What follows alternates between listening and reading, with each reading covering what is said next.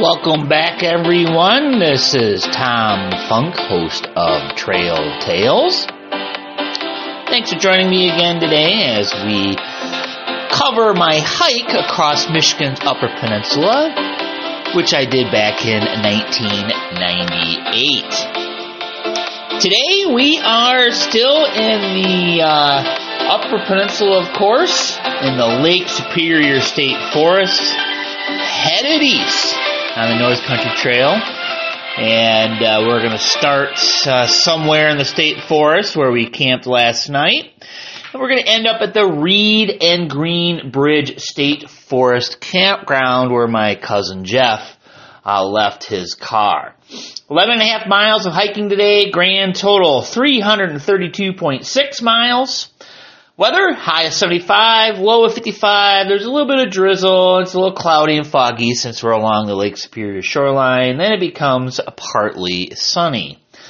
Bug factor, well, we're still seeing some of those horse flies, and the trail today, everything from beach to sandy roads to paved roads, dirt and gravel roads, and, of course, trail. There is a delight in the hardy life of the open. There are no words that can tell of the hidden spirit of the wilderness that can reveal its mystery, its melancholy, and its charm. The nation behaves well if it treats the natural resources as its assets that it must turn over to the next generation, increased and not impaired in value. And that was Theodore Roosevelt. Due to my confidence that it would not rain last night, I left all my gear uncovered. Checking my backpack, my stuff was moist but not wet, and everything inside the stuff sacks were dry, including my clothes and food. By this time, it was around nine a.m., and we had to dry out the tent and some other equipment before we started walking. Cloudy, but slightly windy, we were able to dry our gear enough to get started at quarter after ten. The trail, it's well marked and leads us forward, but we are thwarted by water covering every square inch of vegetation, which in turn covers us as we walk through the brush. It wasn't long until we abandoned the North Country Trail and headed down to the beach. The sand has become hard as cement. Walking could not be easier.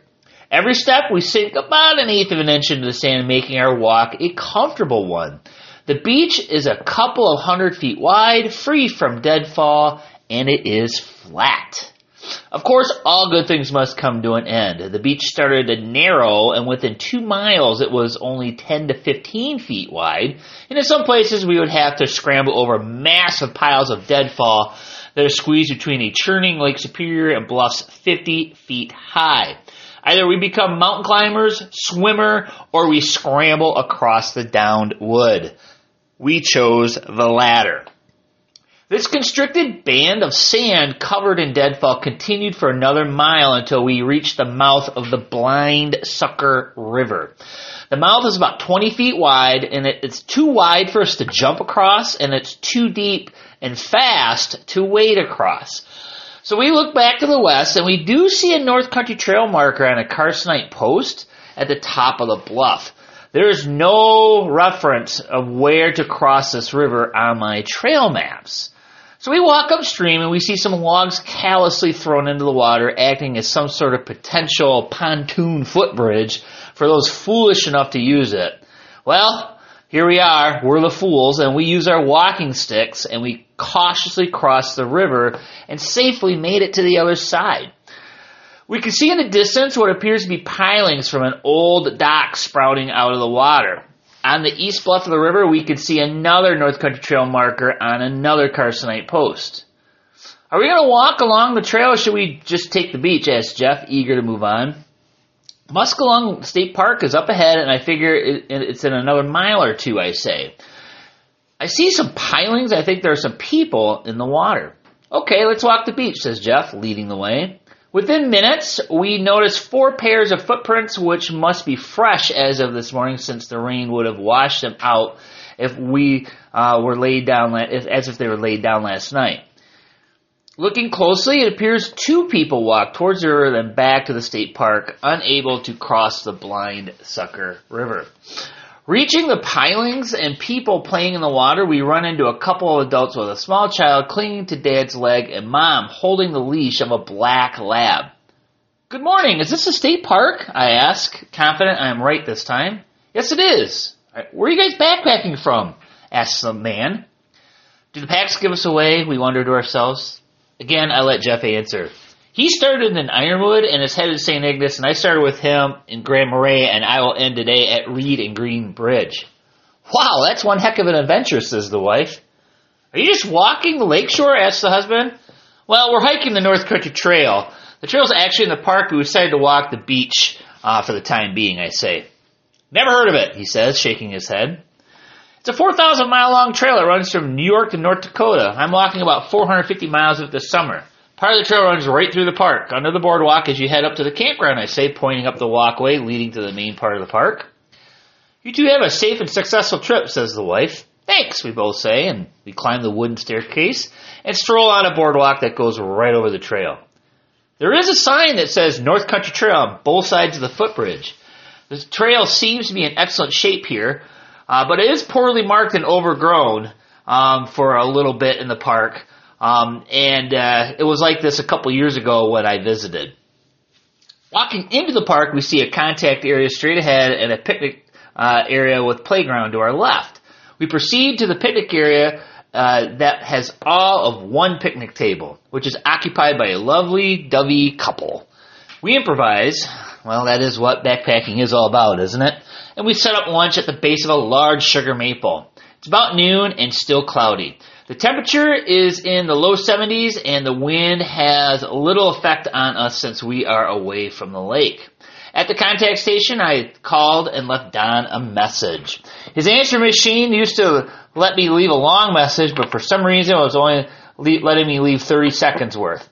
Uh, calling back did no good either. The machine would just not pick up. So as a backup, backup, I called and left Dan and Sylvia a message just in case.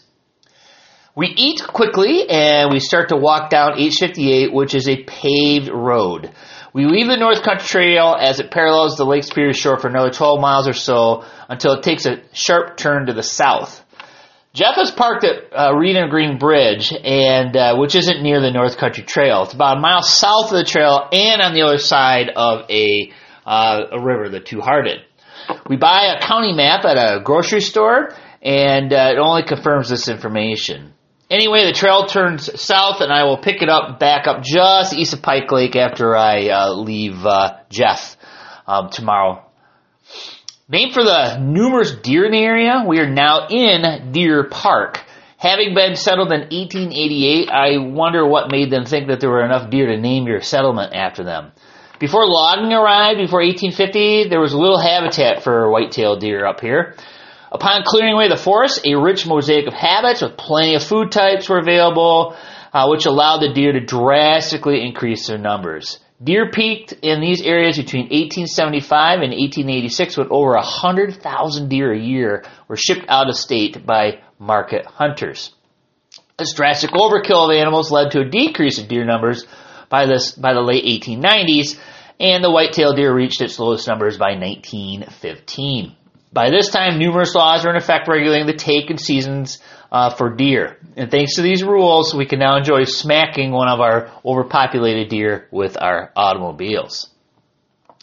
This Elfin Corner store has a giant map about forty feet long, and uh, the U P is on the outside wall. Uh, it's mounted on large pieces of plywood, and it's a compil- compilation of all the county maps for the U P. Uh, which have been laminated, and then uh, it looks like they put some sort of epoxy over them, making it uh, yellow in color. I point out my past route to Jeff, tracing along the map, and my future travels. Okay, we need to find Rabbit Patch Road, which will take us to County Road four ten, and that leads to Reed and Green Bridge, right? I asked Jeff. He made his way from Grand Marais in the dark, and I hope he remembers the route. Well, it was dark, he says. But I remember traveling on a rotten sandy road until we made it to County Road four oh seven, which, after it bends to the west by the park, turns into H fifty-eight. Well, it looks as if our first intersection is Rabbit Patch Road, I say, and we start walking the paved road H fifty-eight. Reaching what appears to be our first intersection, is it scarcely would qualify for a driveway. So we skip it, and we reach our next intersection, and we turn east. Blocking the road about one hundred yards in, a gate with a no trespassing sign warns us not to go any further. Okay, now what, he says. We've obviously walked past Rabbit Patch, he says. Consulting the map, there's another road called Fire Lane Road, which is a straight shot to County Road four ten. We forge on and find what appears to be a two-track gravel road. This road, however, has houses complete with small red numbered signs that are used by the fire departments to find houses. Looks rather straight to me, I say. It looks inhabited and vehicles have been through here, says Jeff. Well, our only other option would have been to walk south another two miles where County four ten actually intersects with four oh seven, but we would be adding on four miles to our journey. So we decided to walk what we think is Fire Lane Road. Within ten minutes, we knew we made the right choice. This two-track is as straight as an arrow and came to a wide, recently graded sand gravel road.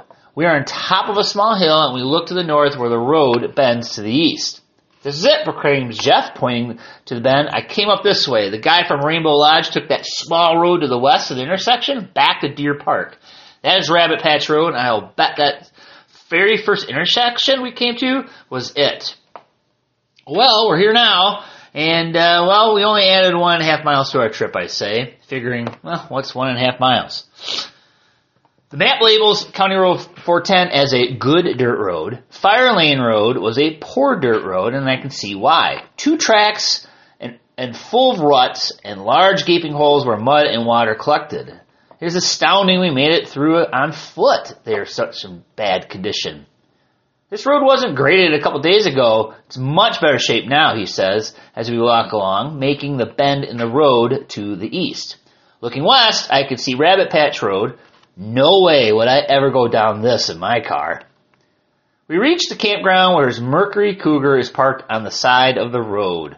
Perched above the legendary Two-Hearted River that Hemingway wrote about. Well, it's not the river he fished. I think we all know this. Um, but he actually fished the Fox River. But he wrote about the Two-Hearted. Um, this campground only has four campsites. Lucky for us, there was one available. We set up camp, collected firewood, and uh, we even ran into town so I could visit an A T M to buy beer, junk food, and have money uh, to last me until Tahquamenon Falls. Most importantly, I wanted a paper to see what was happening in the world. Jeff cooks up a wonderful mule deer steak, and I provide the rice and pasta for a satisfying dinner. All right, so there you go. Getting closer to Tahquamenon Falls State Park out in the uh, Lake Superior State Forest. And uh, we will continue this hike again on our next episode as I now am actually turning south towards the Mackinac Bridge. I've been heading mostly in an easterly direction, but now it's going to be mostly a southerly direction. So the end is in sight, and I thank you for joining me. And uh, we'll see you again. Thanks again.